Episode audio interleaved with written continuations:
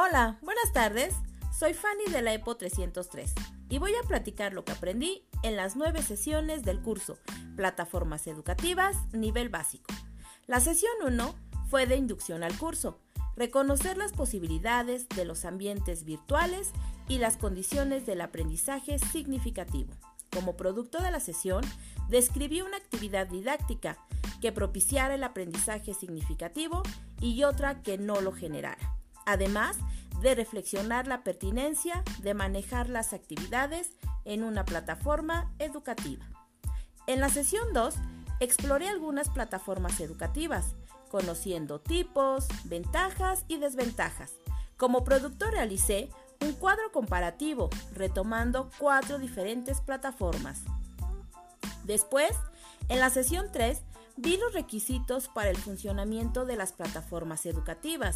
Como producto elaboré un perfil de usuario utilizando alguna de las plataformas digitales en el que coloqué mi nombre, perfil, escuela, entre otros datos. Utilicé Canva.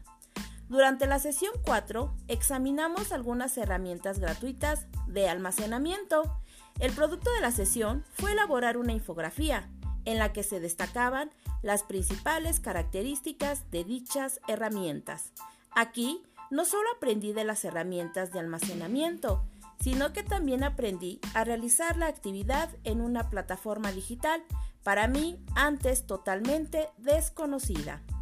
En la sesión 5 conocí las herramientas de Google para la educación.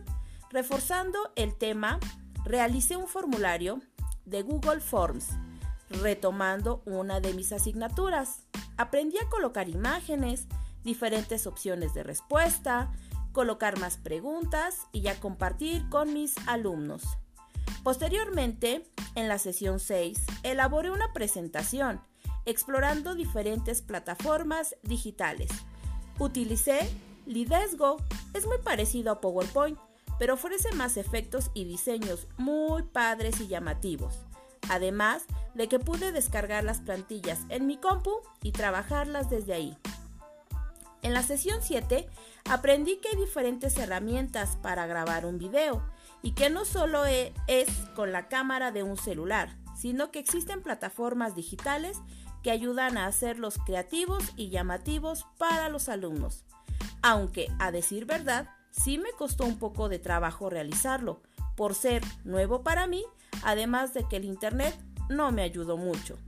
La sesión 8 considero que estuvo más sencilla, porque vimos herramientas para generar organizadores gráficos. Aunque también requieren de Internet, pude ver que algunas son descargables y puedes trabajar en ellas manipulando su contenido y formato.